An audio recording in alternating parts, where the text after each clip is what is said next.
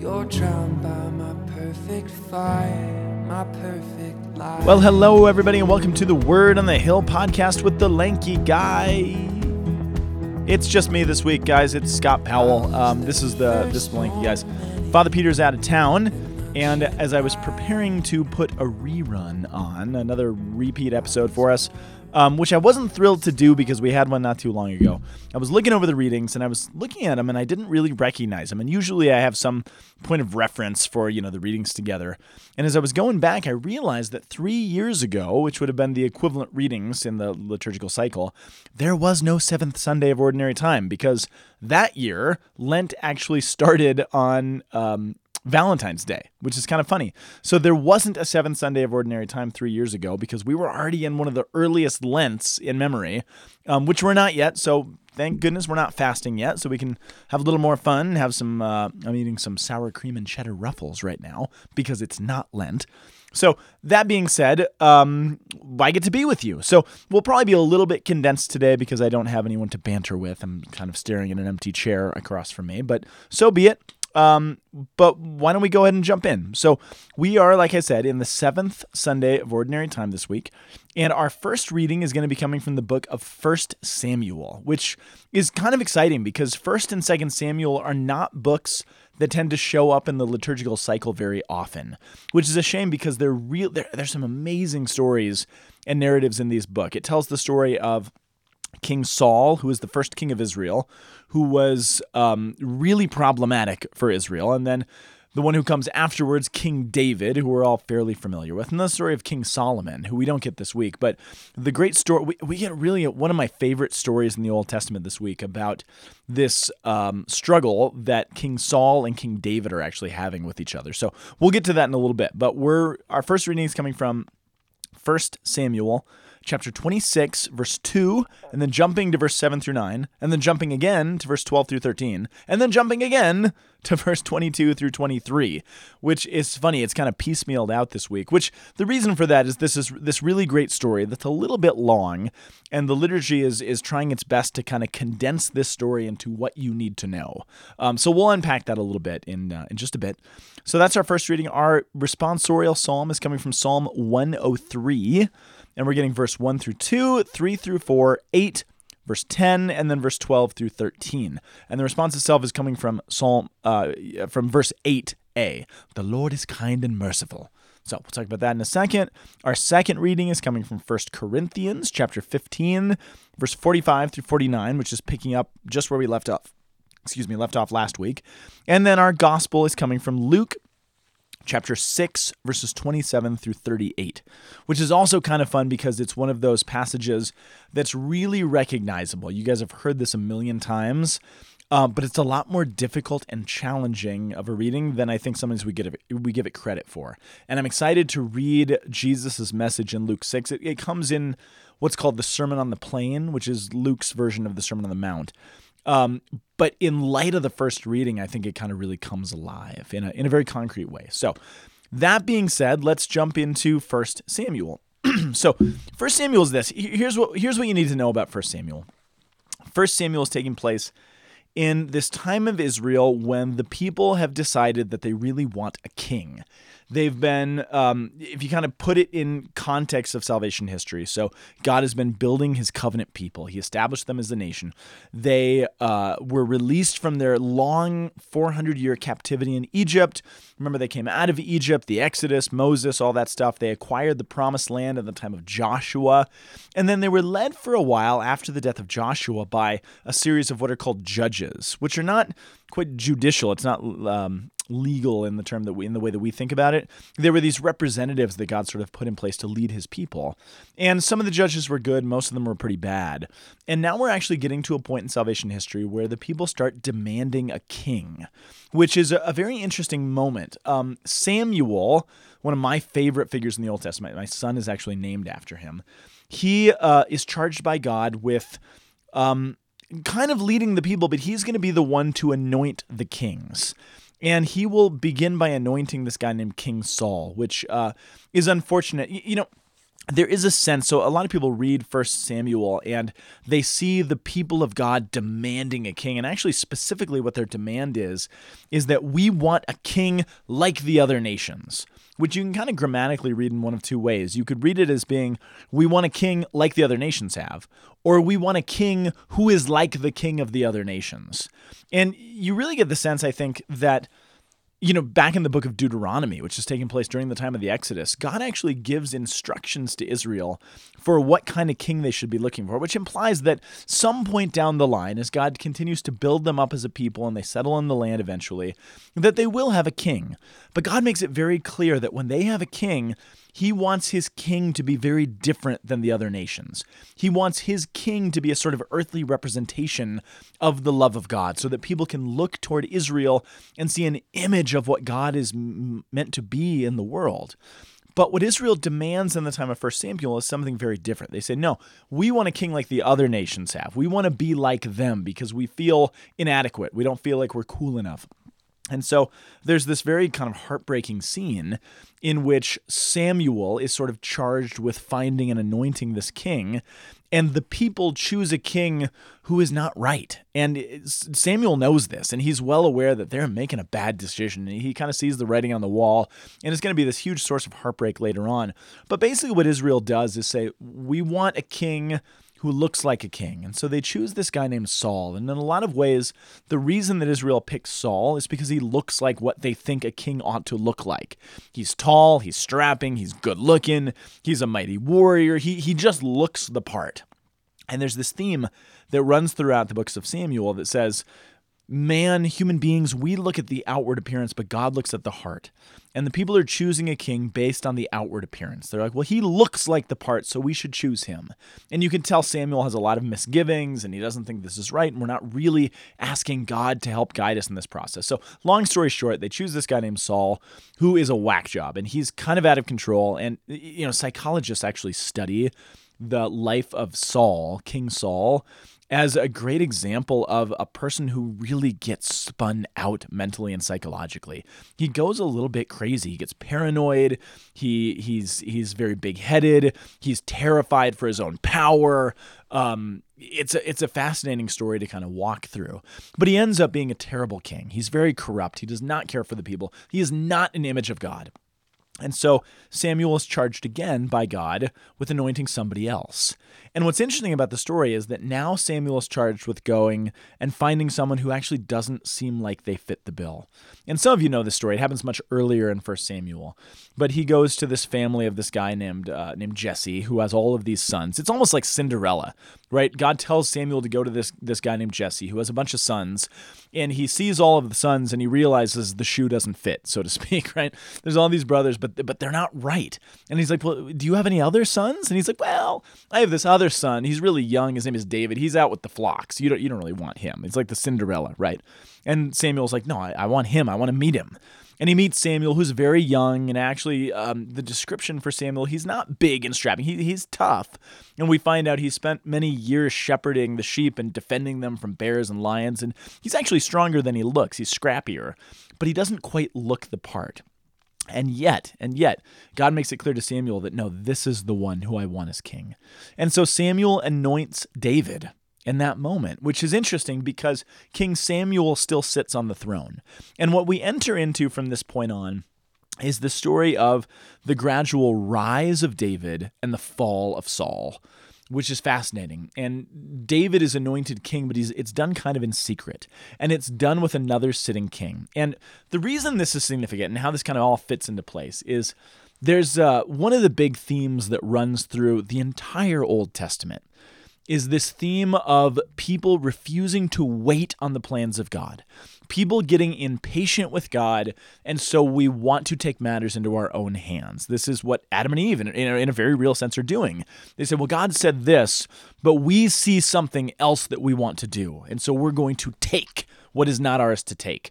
Um, later on, Abraham's going to do this when he has an affair with Hagar because God promised him a son, but it's not happening. And so he takes and you get all of these stories about these great biblical figures who do not wait. They do not trust and they take things that are not theirs to take. And the story of David, in a lot of ways, is the antithesis of that. David is this guy who knows he's king. He knows that he is God's chosen one to lead his people, but he waits 20 years while most of that time getting chased around through the wilderness, having his life sought, being, you know, threatened with death by King Saul, who catches wind about all these things, is threatened by the fact that everybody loves David, that David's a mighty warrior, that David seems like a threat to his kingship, that David may have had a secret anointing at some point from Samuel. And Saul gets freaked out and he chases after David. And David has to flee for his life. And he spends years running through the desert, hiding in caves, having his life sought by this king who ought not be king, knowing full well that he is the one who God wants to be king, but never taking it, never grasping at it, always waiting, always being patient for God to show him, okay, now is the time. And it's really fascinating because David waits about 20, 15 years basically of being chased around by Saul. And then when he eventually is made king, he's only made king of the tribe of Judah. And he has to wait about seven more years to be made king of all of Israel. So the story of David, David does have a, a big downfall later in his life. But part of what makes David so great is that David learns very early on to wait on the Lord, which is an important lesson. And so, where we kind of pick up the story, so that, that's the backdrop, where we're dropped into the story this week in 1 Samuel 26 is this really interesting story and there's a couple times where what happens in chapter 26, it happened before. There's a couple different occasions where something very much like this happens. And the story goes like this. So David's out in the desert. He's on the run. He's hiding from Saul. Saul's got armies and thousands of troops searching for David. And David's hiding out with his guys, his little ragtag group. And so Saul's going down, and there's there's this group of spies that are kind of out there for Saul. And they find David and they send word back to Saul, hey, we found him. We know where he is. And so Saul goes there and his army is camped out one night and they're sleeping in this particular place in the desert. And David finds out about it and he sees Saul and his army encamped kind of across the valley. And so all of his guys, his buddies who are with him, and they're like, hey, there's Saul. And uh, one of David's uh, advisors basically tells him, and you get this in the reading, he whisper he whispers to David, God has delivered your enemy into your grasp this day. There he is. He's asleep. He's vulnerable. Now's your chance to pounce. And they go over to the camp and they find everybody asleep, which we're actually told in Samuel as part of the providence of God. Because somebody should be keeping watch, and that actually comes into play later on in the story. But everyone's asleep, and David goes there, and there's literally a spear sitting next to Saul's head. And all of David's guys are like, look, you can do this right now. You don't have to run anymore. You can finally claim your kingship. Saul is a disaster. Everybody knows it. Wouldn't everyone be so thankful if finally we could be rid of Saul and you could take your rightful place as king? and there's a spear. It's a weapon literally waiting for you to do it. You just need to shove it in one time and you're done. And David has this pretty incredible response. And he says essentially, Who am I to kill the Lord's anointed? As long as Saul lives, God is keeping him living. As long as he sits on that throne, it is because God has chosen to keep him there. For whatever reason, God has chosen to do that, which is such a, on, on our, you know, our kind of sinful human nature. It's the opposite of what so many of us would want to do, right? There's this corrupt person who should not be there. I have the opportunity to take matters into my own hands and deal with this. But David says, no. He says, that's not my job. My job is to wait on the Lord and it's not my job to kill this guy. God is the author of life and death. God is the one who put Saul on the throne, and if God wants to take Saul off the throne, then God will have to do that, and I will have to wait. And so they steal the spear and this jug that's sitting next to Saul's head, and they got away without anybody seeing or waking up or noticing them. And then the next day, they go across this, this valley to the opposite slope, and they call over and David, he, he's kind of actually messing with one of uh, Saul's top military guys, this guy named Abner. He's like, Abner, hey, what are you guys doing? You're sleeping on the job. How did no one stay awake? To um to guard the king. Like you're sleeping on the job. You, should lose your job for that. Somebody should kill you because you've not been adequate security. And everybody's kind of freaking out. And he's like, Hey, where's that spear that was next to the king's head? And they're like, Oh no, it's gone. And David makes it clear he's like, I got it. I took it. And he tells Saul, who's right there, Look, I had the opportunity. I could have killed you, and I want to show you that I am not going to. I will look upon you with mercy because you are the king, and it is not my prerogative to take your life. I forgive you, Saul. He doesn't say it in so many words, but that's essentially what he's saying. Saul, I had the opportunity to take my vengeance, to take my wrath upon you, and I did not, because vengeance is the Lord's, it is not mine. And so I took this spear to show you that if I wanted to kill you, I could have killed you. And this is at least the second time where something like this has happened. And David keeps saying, Saul, I'm not going to get you. I'm not going to kill you. So stop chasing me for Pete's sake, because I don't want to be a threat to you. And Saul actually has this, it doesn't last for very long, but he has this pretty profound conversion where he recognizes, oh my gosh, you, you have spared me. You're right. You showed me mercy. Thank you, David. I'm going to try to change. And he has this conversion again. It doesn't last, but it's this really beautiful moment where love of one's enemy actually results in a conversion of heart for the enemy. And that's, I think, what this reading is getting at and what it's pointing us ahead toward. So, that being said about the first reading, then we get to the psalm. And the responsorial psalm I don't know exactly where 103 sort of fits into the life, but so many of the Psalms are believed to be composed by David himself. And some of the Psalms in the course of the Psalter, which is the name we give to all the Psalms put together. Some of them give you little clues about where David is when he's writing that particular psalm. Some of them say things like a psalm of David when he was on the run from Saul, when he was hiding in the caves in, you know, such and such region, or some of these things. This one, we don't know exactly the circumstances, but we know it's a psalm of David. And we know that this sort of backdrop has got to be on his mind. And he says, The Lord is kind and merciful. Excuse me Bless the Lord, my soul. Bless uh, all my being. Bless his holy name. Bless the Lord, my soul. Forget not his benefits. He pardons all your iniquities. He heals your ills. He redeems your life from destruction. He crowns you with kindness and compassion, merciful and gracious, slow to anger. Not according to our, to our sins does he deal with us. This is David's understanding of who God is.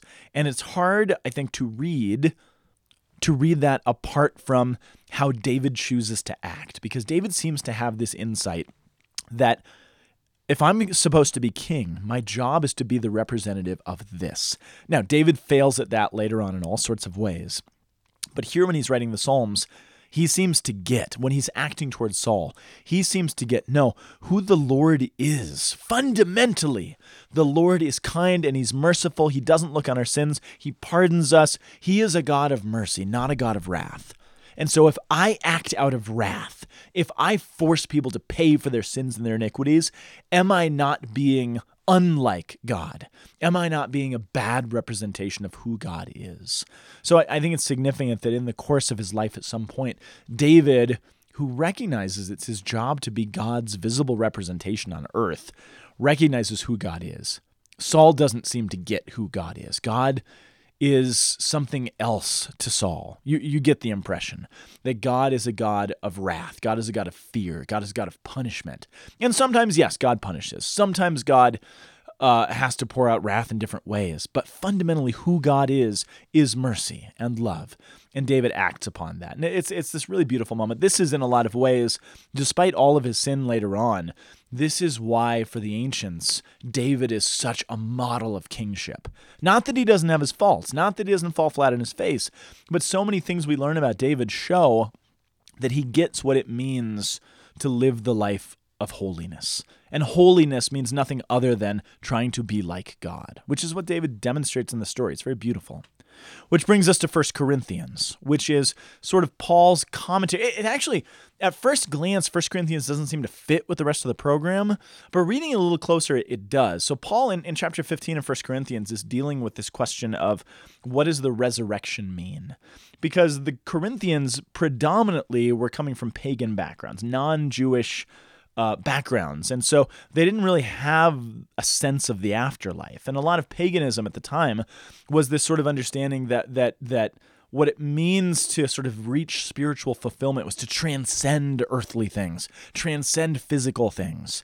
And now Christianity steps into the picture and says, well, actually, when you die, you're going to get your bodies back, which for the Greek thinking world, that was not an attractive prospect because our bodies were weak. Our bodies get tired. Our bodies wear out and spiritual enlightenment, so to speak, uh, consists of us sort of transcending our bodies. We're spiritual. This we we we, we still kind of think like this sometimes in our modern culture. It's sort of a uh, a, a neo Gnosticism. Gnosticism always suggests that spiritual things are really good, material things are not so good. So we have to transcend.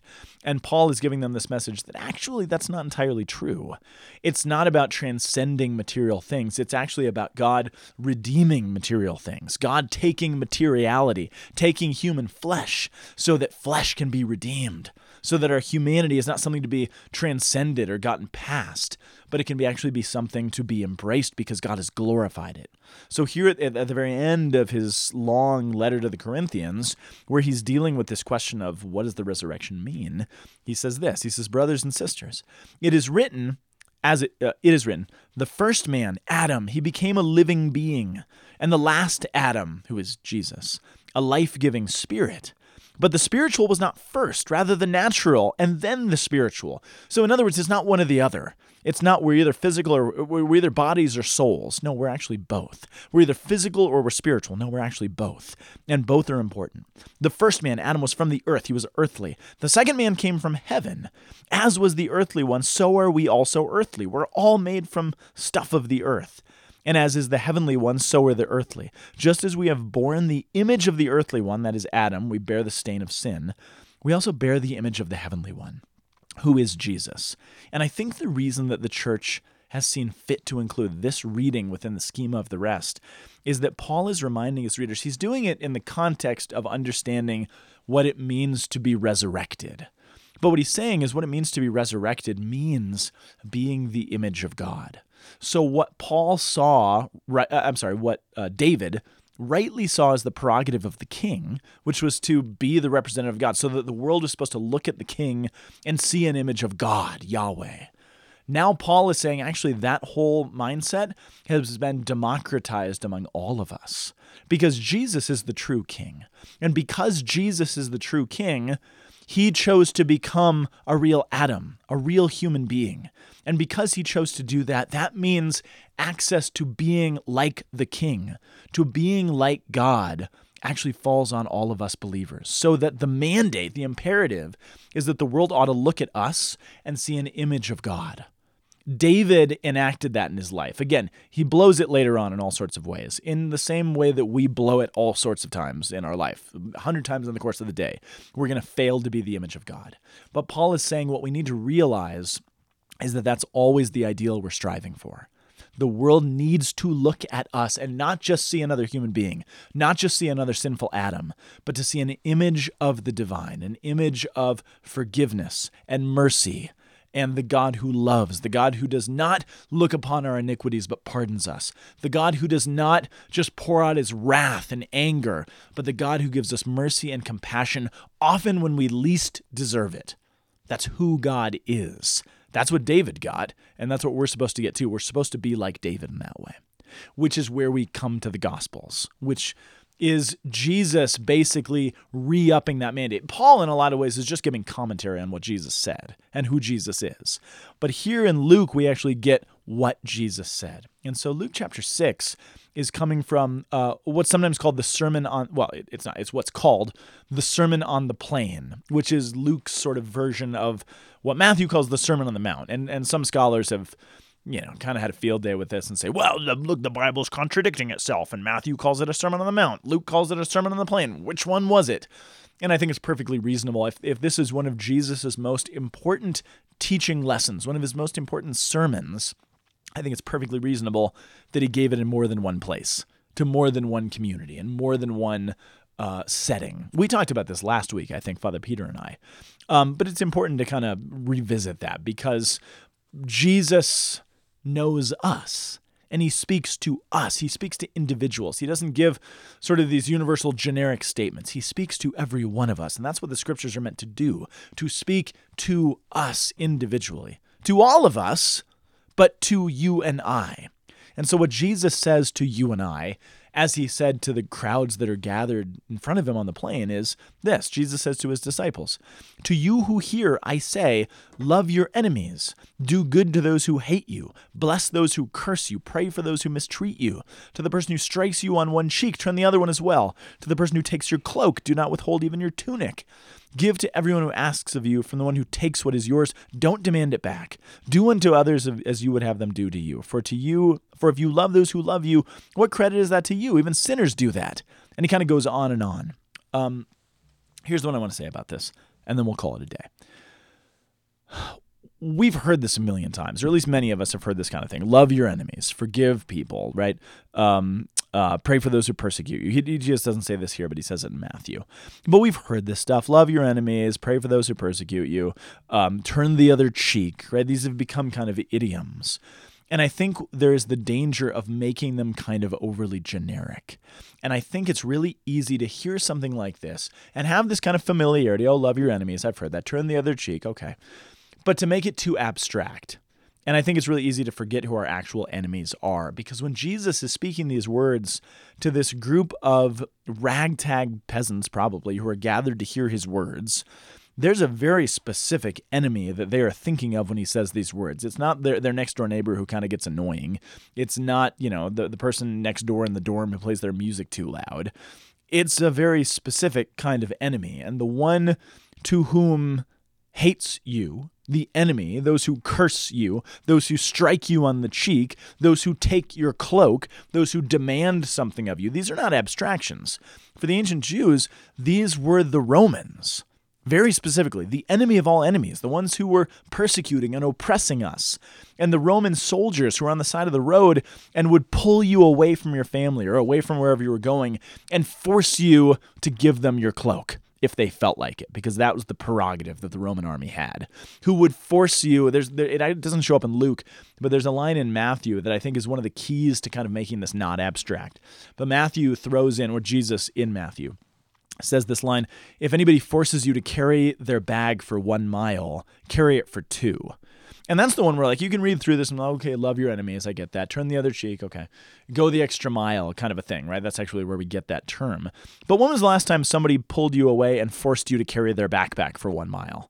Like that's a really specific instance, which would have made sense in the Roman world because the Roman soldiers had a legal right to pull anybody they wanted to off the side of the road and conscript them to carry their bag for one mile. That was the law. And Jesus says, Hey, guess what? Next time some Roman centurion pulls you off the side of the road away from your family as you're going to work, as you're hurrying someplace else, when they yank you off the road and they force you to carry their bag for one mile that they're legally allowed to do, why don't you go for two? Take it an extra mile and just see what happens. And I just, can you imagine how bizarre that would be to a Roman soldier who is doing this? Some Roman soldier demands you give them your cloak. Hey, I like that cloak. I want it. Give it to me or I'll kill you. And you give them your tunic as well. Oh, you, you like this? Here, have this as well. Can you imagine how confusing that would be to the Roman military? To these Roman soldiers who would strike you on the cheek and be like, I forgive you. Let me pray for you. Show them love. How bizarre that would be. And the reason I think that's fascinating, I, I have a theory. I'm sure I've mentioned this on the podcast before, but I find it striking that during the crucifixion, the first person to pronounce that Jesus really was the Son of God was not one of the apostles. It wasn't a disciple. It wasn't even a Jew. It was the Roman centurion who's standing guard. He's the one who has the spiritual insight, this grace to recognize Jesus and say, oh man, yeah, no, this guy is the Son of God. He's the King, he's divine. How did he know? How did he have this insight that even the apostles don't seem to get? And I wonder, and actually, if you read the Gospels and Acts of the Apostles carefully, there's Roman centurions everywhere. All over the place, there's Roman soldiers who keep having conversions. Why? Well, I always wonder could it be that people took Jesus' advice? People took seriously what he asked of them. And there were Roman soldiers who forced people to carry their bag. And there were people who said, you know what, let me carry it another for you. And there were soldiers who forced their, their cloaks from them. And they said, here, let me give you my tunic. Who actually showed them love in these ways that were completely something that caught them off guard because I'm convinced that one of the keys to evangelization is confusing people. when people have a certain expectation of how we ought to respond, and we respond the opposite, we respond otherwise. And all of a sudden, people's expectations are blown out of the water, and they say, Wait, what? I thought you were going to be mad at me. I thought you were going to curse me. I thought you were going to cuss me out, but you didn't. Saul thought, well, if David gets close enough, of course he's going to kill me. And David says, no, I'm not. I'm going to surprise you. I'm going to show you mercy because that's who God is. And Saul is so surprised. He's so caught off guard and he's so moved that he has this profound conversion moment. And I wonder if the same thing is happening to these Roman soldiers. They are so caught off guard by these Christians, these followers of Jesus, that they say, You guys have something that I do not understand. I don't have a category for this, and I want to know. And then is it any surprise that through the grace of God, working through that curiosity, that they keep coming to the gospel, and that in not too many years, the entire Roman Empire, including the emperor himself, Constantine, actually converts.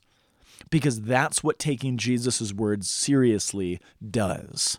And so when we make these these uh, these commands to love our enemies, to pray for people who persecute you, to turn the other cheek, when we make them abstract as some generic enemies that we're never actually going to come in contact with, we totally lose it.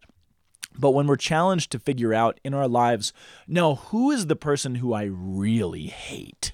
Maybe it's a political figure, you know? And it's, it's fun to kind of point out all the politicians who, you know, are, are you really, do you actually pray for Donald Trump? Hey, do you actually pray for Hillary Clinton or Barack Obama? Oh, no, I, I mean, I, I say I pray for them. I mean, when you challenge people with the people that really ruffle their feathers, do you really love that person? Do you actually pray for them?